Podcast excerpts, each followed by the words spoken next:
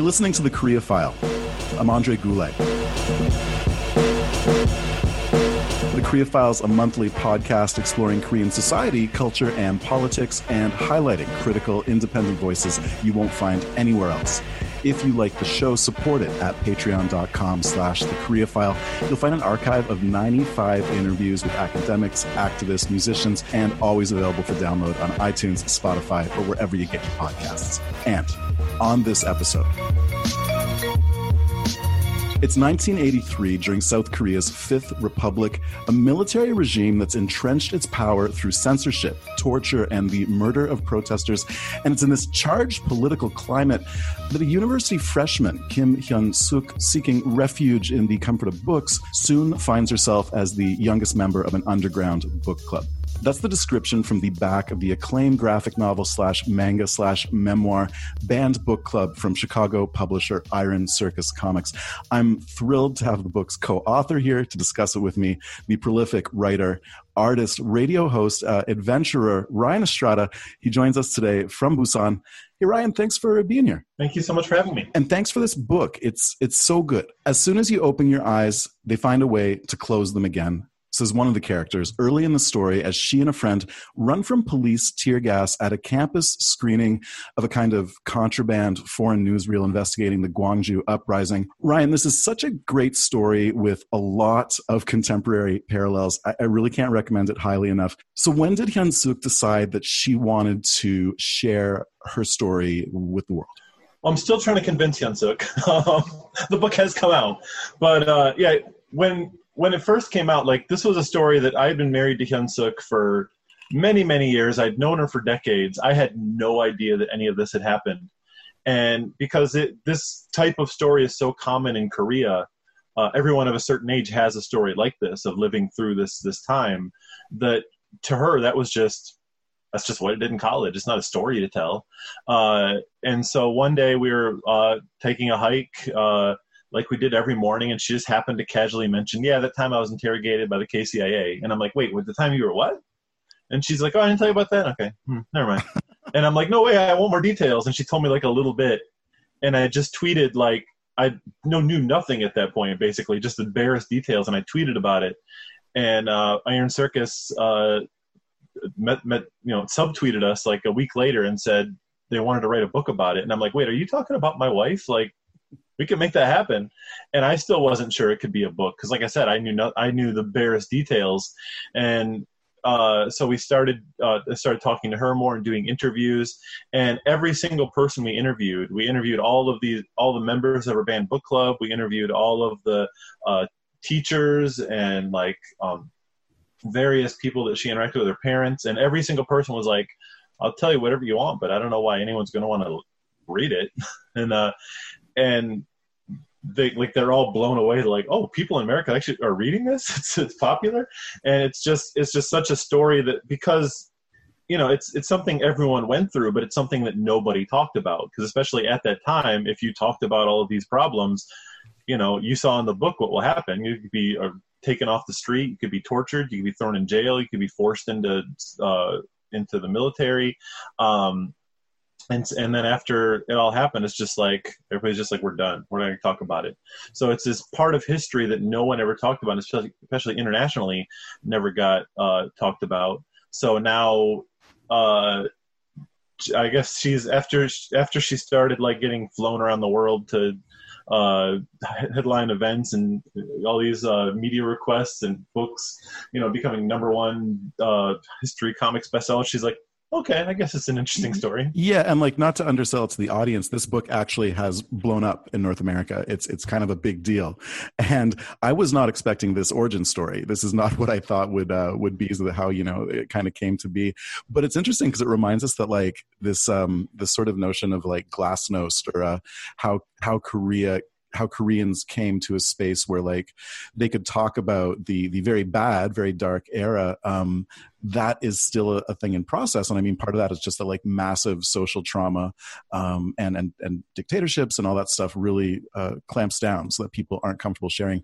Um, okay, and so that's an interesting uh, uh, wrinkle to this to this uh, story that I hadn't anticipated. So let's talk a little bit about the notion of historic bridges, okay? And this idea of everything old becoming new again seems to be a recurring theme in banned book club. And early on, there's this traditional mask dance group um, performing on campus, uh, and uh, uh, Hyun-sook joins the the club, and it ends up becoming a kind of gateway to activism for her, uh, for the protagonist in the story. Um, in the 1980s, uh, on campus mask dances were kind of like protest adjacent, which I thought was really interesting. So, yeah, like why? What can you tell us about that?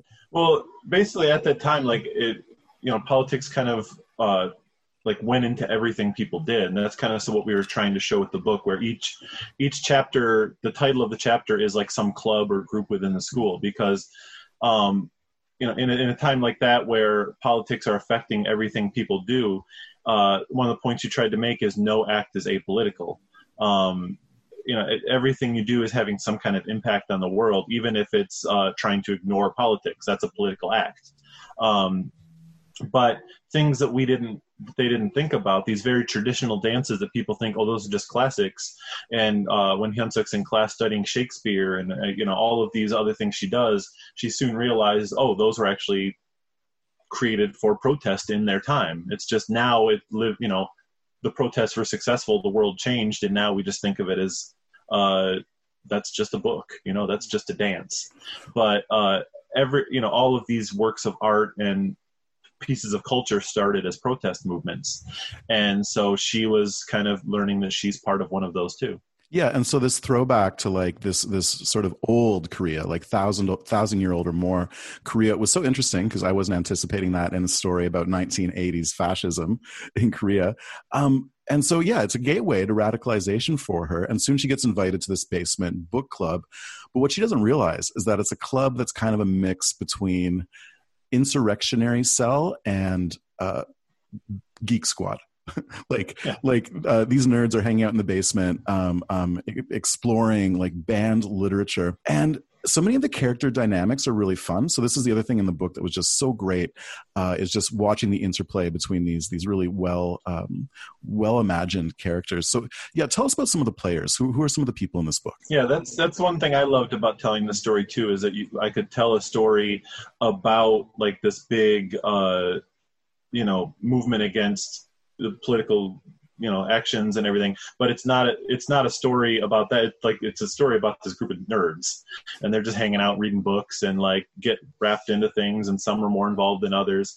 But uh, yeah so basically uh, when we first started Hyun-sook traveled around Korea and kind of reunited with a lot of the members of her book club. We did interviews. I would write out a list of questions I had. She would write out the questions she had. She would record an interview and then come back and translate it uh, for me as we were writing. And so we um, we got like the selection of stories that happened over the four years that she was there and just kind of condensed them down to a, a narrative uh, where they happened to so we just kind of you know um, we created a, a just a group of characters and then applied those stories to them we didn't want to like you know just put this person in the book uh, and especially since a lot of people like admit even though they're these crimes aren't things that can get them in trouble now like mm-hmm. you know you don't you know it's it's kind of rude to like put your college friends in a book admitting to their crimes. Totally. So, but I mean, we had their uh, permission to do it, but um, so we, we invented these uh, these three characters and just kind of applied their stories to them. But like Hoon is uh, kind of the uh, the boy that uh, kind of Hyun-sook and, and he had a little dynamic where she joined the, the club because he invited her, uh, and he's um, he he's the one that actually she had just uh, met him, and that's why she the real guy, and that's why she mentioned the story to me for the, the first time. Um, but he's he's the one that kind of brings her into it, and then uh, you know there's there's some members that uh, that are there because they want to um, help start a labor movement, and uh, you know um, they he, there's one guy that works undercover at a factory and just like gets in there so he can start a whisper campaign about uh, trying to organize unions. Yeah, yeah, trying to organize unions. We got uh, Uni, who is just she just loves punching cops. That's her hobby. Uh, or sorry, Suji is the one that loves punching cops, and then Jihu, who is just like the pacifist who just loves reading poetry and he's not allowed to, uh, who uh, ends up being the one that gets into the most trouble. Um, and then Uni is is the one who uh, uh, is just really active in student council and things. So we, I wanted to get all these different perspectives and different types of people. Yeah, and Uni's sort of the big sister, kind of, kind of yeah. like the leader. So it's interesting that you guys um, sort of crafted archetypal characters to, which maybe made some of it like read uh, in an easier way. But I mean, it really worked. Um, and obviously, yeah, it makes sense to not be using people's real names because even though Korea has gone through like many iterations of like truth and reconciliation commissions, that doesn't actually like totally wrap up um, sort of wounds and and and um, bad feelings. And so, yeah, totally makes sense. Okay, so like some of the titles that uh, you guys talk that is is mentioned in the book include uh, books like The Scarlet Letter uh, Che Guevara's Motorcycle Diaries, Chomsky's Counter Revolutionary Violence, Bloodbaths, and Fact and Propaganda, and then like Pedagogy of the Oppressed, The Feminine Mystique. Um, but the reveal of the actual purpose of the club is so funny. And like this is a really funny book too. So in between the like fascism and like um, cop violence and everything like it's it's a great story. And and it's it's so it's so interesting and funny. Um and i'm wondering if it's like the manga style, which allows it to be both heightened emotionally in a way that it might not be with like traditional uh, art, and also which allows it to be really funny because of like the dynamic ways emotions are used and stuff. So let's let's talk about that. Let's talk about the artist. Um, Hyung-ju Ko's art is exceptional. Um, it's dynamic without being too noisy. It's simultaneously rough, which totally deals with all the heavy shit, um, but it's also super cute. Like like there's so many cute moments. It's so impressive. Um, how did you find Hyung-ju, uh, and how did they get involved in the project? I went in a uh, big search for an artist because when I first pitched it to the publisher, they were like, "Well, do you want to illustrate it?" Because I, I am a comic artist. Yes. But I I already felt like kind of an intruder being the one writing the story. You know, I'm not Korean. Uh, you know, I, I did you know, I, my wife was there; she's the co-author. But you know, I wanted to make sure it was as authentic as possible, and you know, I didn't want to be the guy to, to sit down and draw it and have it not feel yeah. uh, accurate. So uh, I just went on a big search for a Korean artist.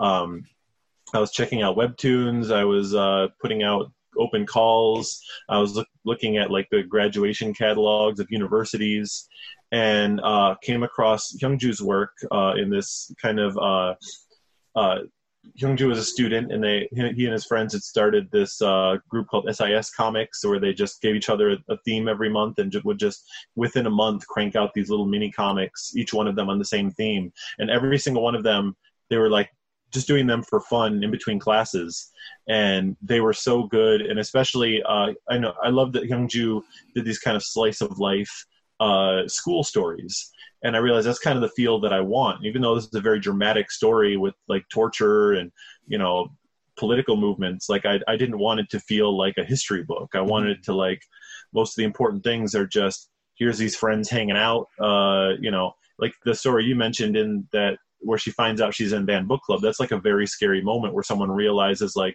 my life might be in danger because of this situation i might be going, going to prison but the actual dynamic is this boy I like, uh, you know, didn't tell me everything because he wanted to make sure I came to the club and mm-hmm. like, you know, how do I feel about that? Well, the vibe that was totally the vibe. Yeah, like it felt. I didn't actually realize that till right now. Yeah, it felt like I was reading um like a, a, an early university drama, uh, a comic book. Well, one thing we wanted to say is that when your your world becomes a dystopia, it's not like a sci-fi dystopia novel where oh this is just life now. Every thought is about surviving like these are just people trying to live their life.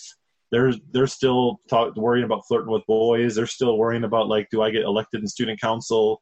They're, they're still worried about like mom and dad how they feel yeah. about my like yeah. academic career. Yeah, am I going to be late for my shift at the right. the steak restaurant? And politics is just this pesky thing that gets in the way. Yeah, and also this sort of like shroud of of fear and um yeah. and dystopia. But yeah, I mean the dystopia is so normalized uh, for for the reader uh, when it's tied into real life. Um, okay, mm-hmm. yeah, that makes a ton of sense. Um, well, because I guess like with a lot of like almost anytime we dip into Korean history, we're going to be coming into like atrocity and stuff like that. So like this feeling, um, this vibe of secrecy and and military dictatorship that goes through the whole narrative. Um, okay, back to the scene in the cafeteria. There's these students watching videos of news broadcasts that have been smuggled in from outside the country. This is like a couple years after um, the military's uh, siege of the city of Gwangju. And this wasn't common knowledge for most South Koreans at that time, was it? No, it wasn't. Um, the basically uh, the the president had come in. It was, it was just a group of protesters that were being like, "Hey, we don't like this president like doing well. We don't like this guy doing a coup and taking over our country and taking away our rights." So he kind of he apparently it just came out recently. People didn't even know until like last year that he actually had a short list of places he was going to go do do this big assault because basically he wanted to create some kind of uh, uh, tragedy that only he could save people from. You know, oh, so yeah. he like and we we only found out after writing the book that Hyun-sook's college was one of the ones that was on the short list. Oh, But he actually he chose uh, Gwangju just because one of his political rivals was from there. So yeah, so he just announced that like, hey, there's a bunch of uh, North Korean uh, communist infiltrators in this uh, place. We're gonna lock down the city and go take care of them, and then just literally locked down the city, closed the roads, went in with the military, and just slaughtered everyone with like you know guns and helicopters and all this stuff. Well, and and for listeners who, I mean, I think a lot of listeners would know about the history of Gwangju, but uh, I interviewed um, the right, the author of uh, Witnessing Gwangju, a, a, former American Peace Corps guy who who was there uh, at the time of of the siege of Gwangju, and like it's just yeah, it's a heavy story, and I didn't know that that Chun Doo-hwan uh, had written up a little nice little kill list for for what yeah. sort of campus or city he was going to attack to try to like get people to rally around the the uh, flag. Um, okay, so like when these students are sitting in the cafeteria watching some BBC broadcast that have been smuggled in on a VHS tape, um, this is a sort of political awakening for the banned book club and for the other people who are hanging out on the campus. Yeah, and so it's it's super heavy. And I guess like one of the things that I really enjoyed in terms of how this kind of narrative, this sort of manga narrative or sequential art narrative, it really allows for this sort of clarity. Um, and there's a scene exploring the uh, ascent of Park Chung Hee, uh, who's the dictator, obviously, um, in the broader context of South Korean history. And um, on page 61, it reads He was more dictator than president, but he boosted the economy, so enough people gave him a pass. But he rebuilt Korea at the expense of human rights. And it goes on like this. But it's this essential overview of the political and social reality in the 60s and 70s in South Korea, but disseminated into like a minute of reading, right?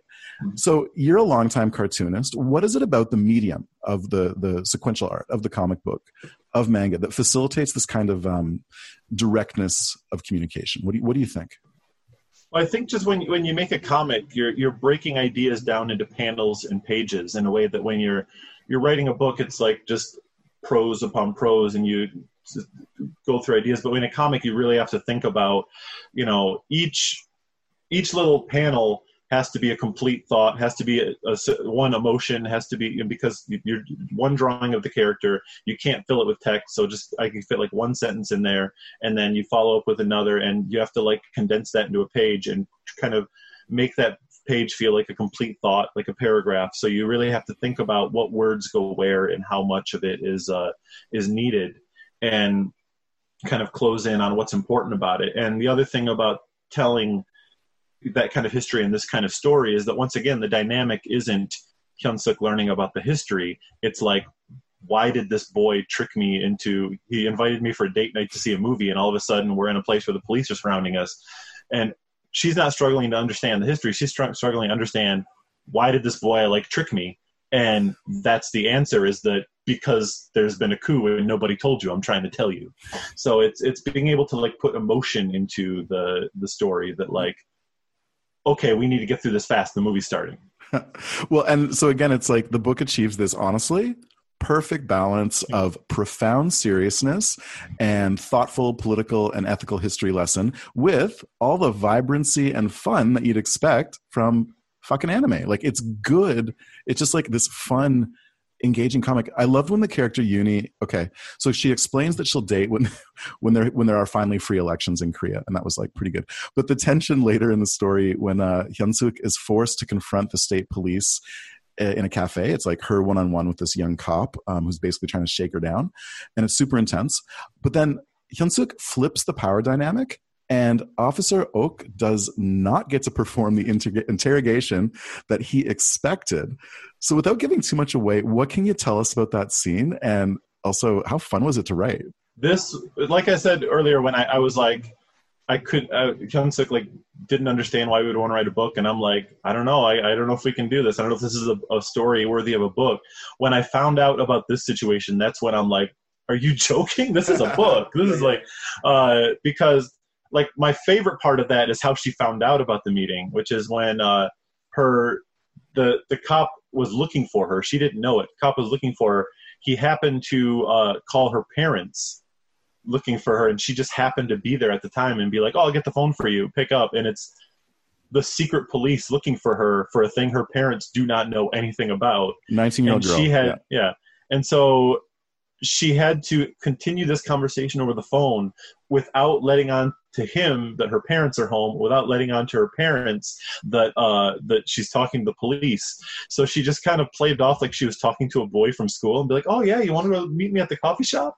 And just the the terror must have been going through her head while having to be so casual, and then just cop's like, all right, I guess we'll meet at the coffee shop. And then when they get to the coffee shop, he comes down hard, right? He's trying to be Yeah. a real badass. And of course she's terrified. But um as the as the reader as the audience uh the way she's sort well i guess i don't want to give it away. People read the book uh she turns it around and it becomes this really like funny uh powerful part where, of the story where the guy that seems like he's like you know like almost like you you see the fascists being like just absolutely powerful and then um and then this kid who who is powerless because she's a teenager essentially like a young kid and, and a student and and you know not the person in the position of power she totally turns it around and it was just like a really powerful part of the story so yeah, yeah. That's that's that, that's what made it fun to write. Is just that like because basically what she did in that situation is just you know she didn't tell him she knew anything. She just tell him about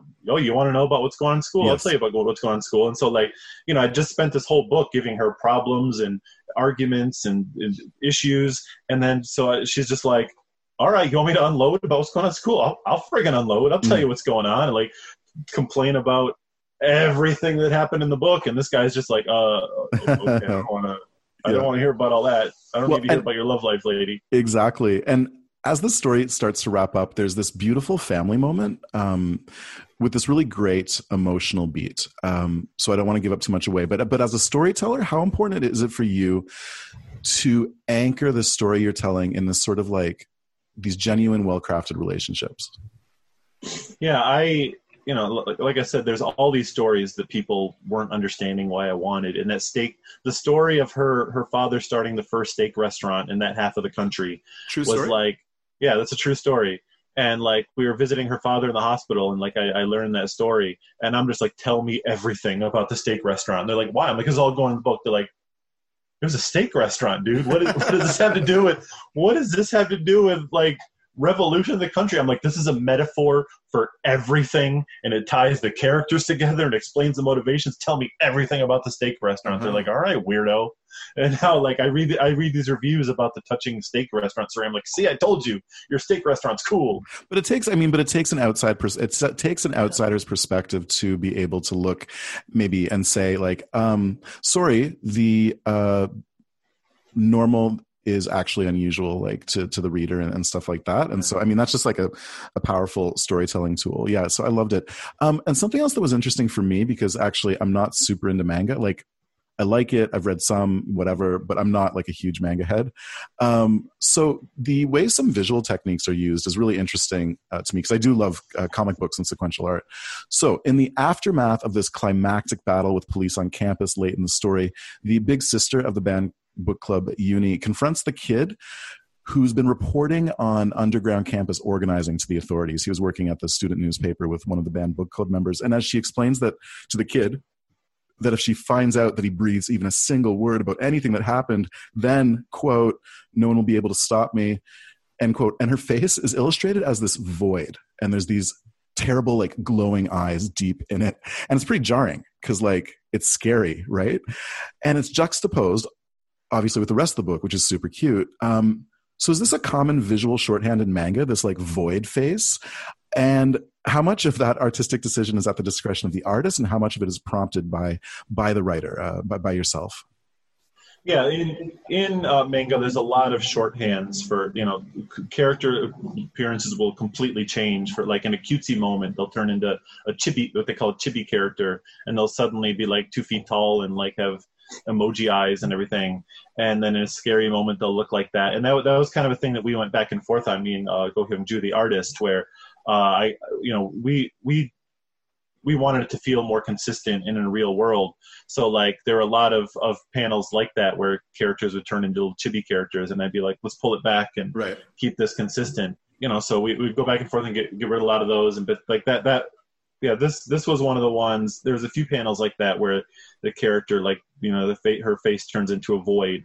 Uh, we added that one back a little bit because originally she was like breathing. You can see a little bit of it, it was like she's breathing smoke out of her mouth, and we're like, this is a little little too much comic shorthand. Let's kind of pull that back a little bit and mm-hmm. uh, make. It, but I mean, it, it does have this. Mo- it does create that feeling. We tried to create the middle ground from that one where it has some of the elements that a, a you know like a a monster fighting manga would use, but like keep it more grounded. It's just like you know the the hair of her face is, is blocking the light and making it it dark and everything. So there's almost like there's almost this like magical real, realism or something where it just like dips in just for a second and you're like whoa, yeah. but then pulls it way back. So yeah, you guys really achieved like a good balance for sure. Um, okay, so back to the idea of historic bridges uh, and how they go in both directions. Um, the book's coda ties the events of the anti-fascist, anti-Chun Doo-hwan student organizing of 1983 with the mass movement to take down President Park Geun-hye in 2016. Um, by the way, in 1987, free elections elect, uh, free elections did happen finally, and uh, as one of the characters uh, reminds us, the fascists actually won that. I'm not going to get into the whole history right now, but but the coda is a hopeful note of optimism to end the story on. Um, as you know, Park Geun-hye ended up in jail and uh, it was like a it was a watershed moment uh, for korea and this was actually like after i left korea because i was on jeju uh, 2014 2015 and all around the country from 2006 to 2011 so it was sort of like late uh, l- late sort of um, uh, Kim Roh era, the sort of like g- good 10 years. And then I was there for like the whole Lee Myung Bak um, time, which was bad, and like a lot of the Park Geun-hye time. And so um, you know, it really was a big deal. It was a big moment. And it's a hopeful note because in these tumultuous times where we see this rise of illiberalism, like all over the world from, from Modi in India to uh, Erdogan in Turkey to the Philippines to Hungary and Poland, and of course, not least uh, the uh, current regime in uh, Washington, D.C.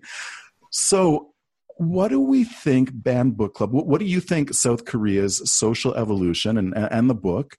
What do they have to tell us about this present political moment in the United States and, and around the world?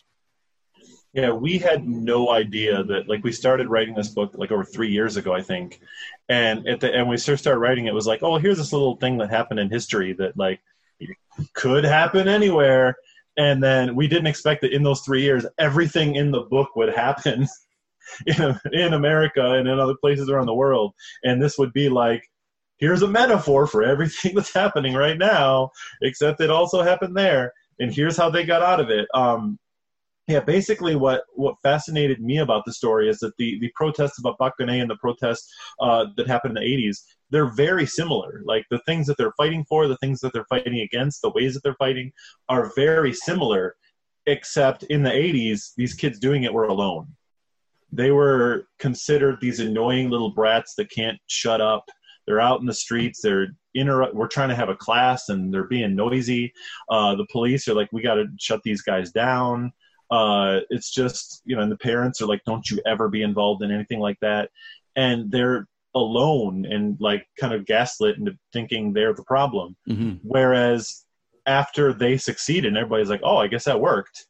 That now, when kind of that regime tries to take power again, the whole country was like, yeah, no, we we learned from these guys, and they all came together like I just I, those pictures of the candlelight protests that happened. It, it wasn't just like in America where it's like this is the day that we all protest. It wasn't one day. This was like a year of Korea's history that was just every single day street entire neighborhoods were shut down of people just and they and they didn't need to uh, you know burn things. They didn't need to scream. They didn't need to throw molotov cocktails because everybody was on the same page. They would have picnics. They would invite their family out. Even the police the like the people in charge of the police were like yeah we're in. We're, we're joining you.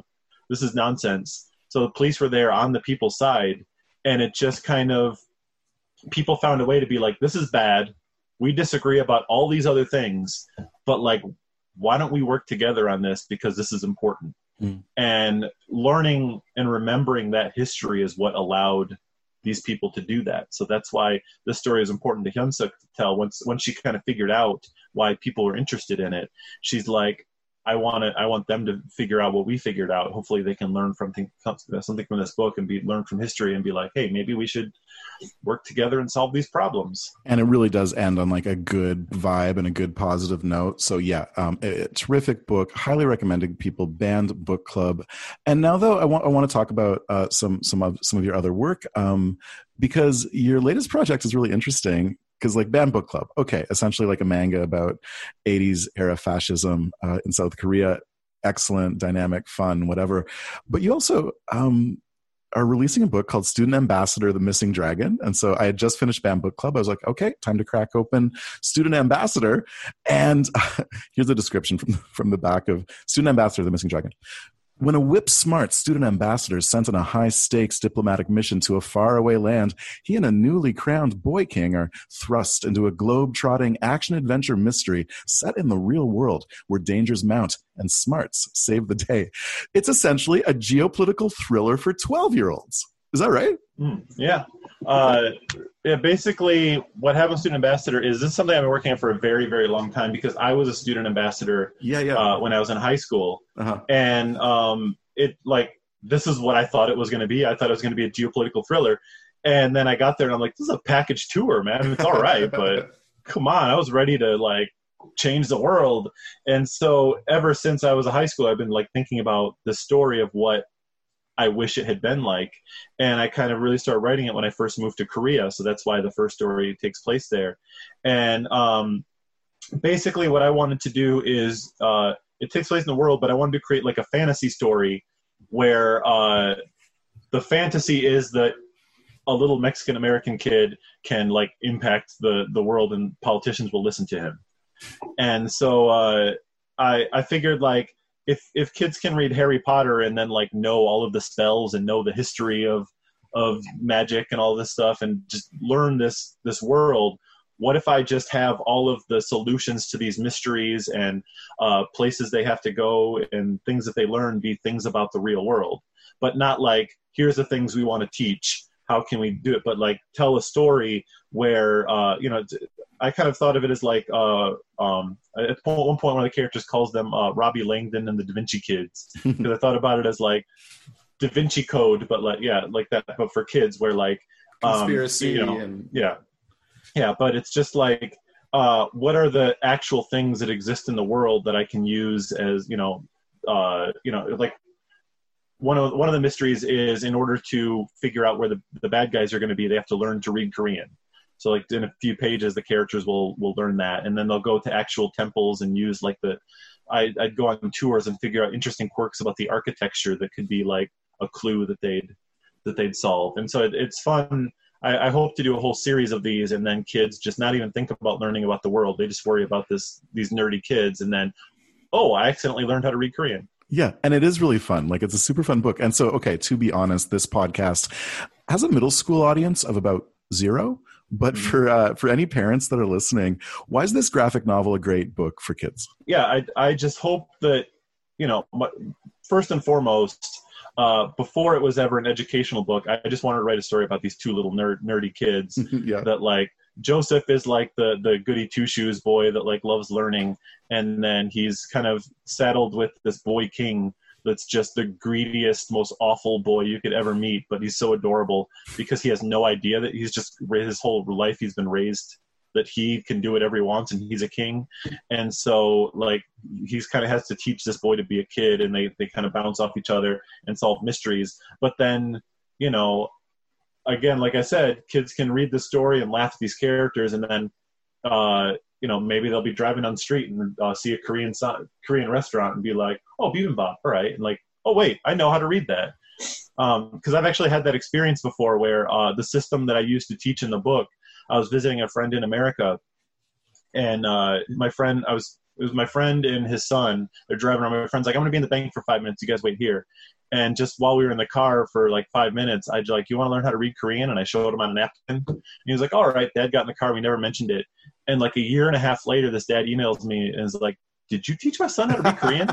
and I'm like, oh, do you remember that? He's like, for the last year and a half, we've been driving around LA. He's just been talking in the back of the seat. I, thought he was just making up words. And I found he's been reading all the signs in Koreatown.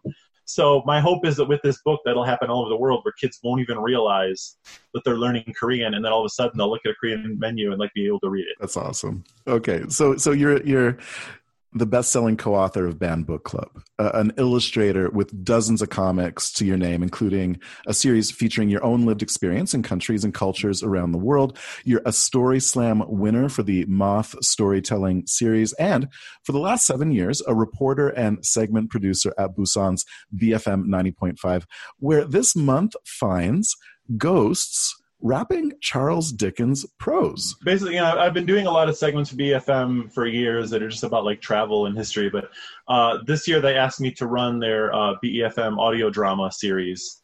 And uh, I I just wanted to do something really weird because like previous on BFM drama they've done like uh, you know let's just do another adaptation of um, Sherlock Holmes, and, but I'm like so many people have already done that. What do I have to add to the conversation? I want to do something weird. So I chose um, I wanted to adapt uh, Charles Dickens's worst books. He had a series of 22 sequels to A Christmas Carol that he wrote uh, that nobody remembers. Even he like started heavily editing them and when he re-released them because they were not good. They were very phoned in. He uh, outsourced a lot of the work, and I'm like, I want to rewrite these and make them new because no one has ever done that before. They're like, even at the time, they're like, yeah, this is whatever.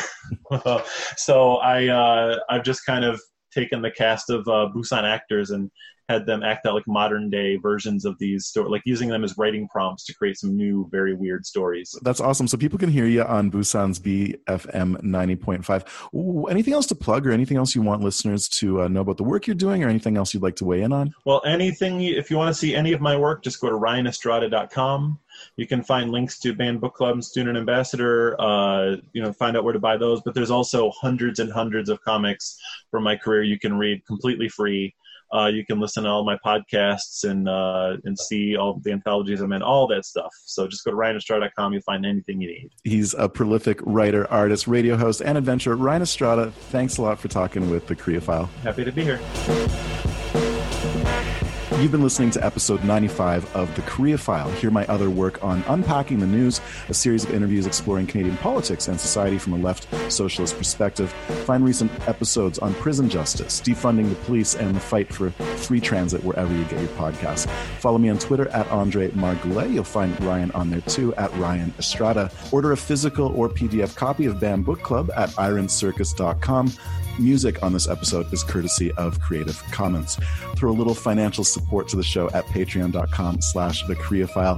Helps keep the show on the air. It's really appreciated. Become a monthly patron at patreon.com slash the Korea File. I'll be back in late September with the next in a series of collaborative episodes with the Seoul-based Korea branch of history and culture organization, the Royal Asiatic Society. Until then, I'm Andre Goulet. Thanks for listening.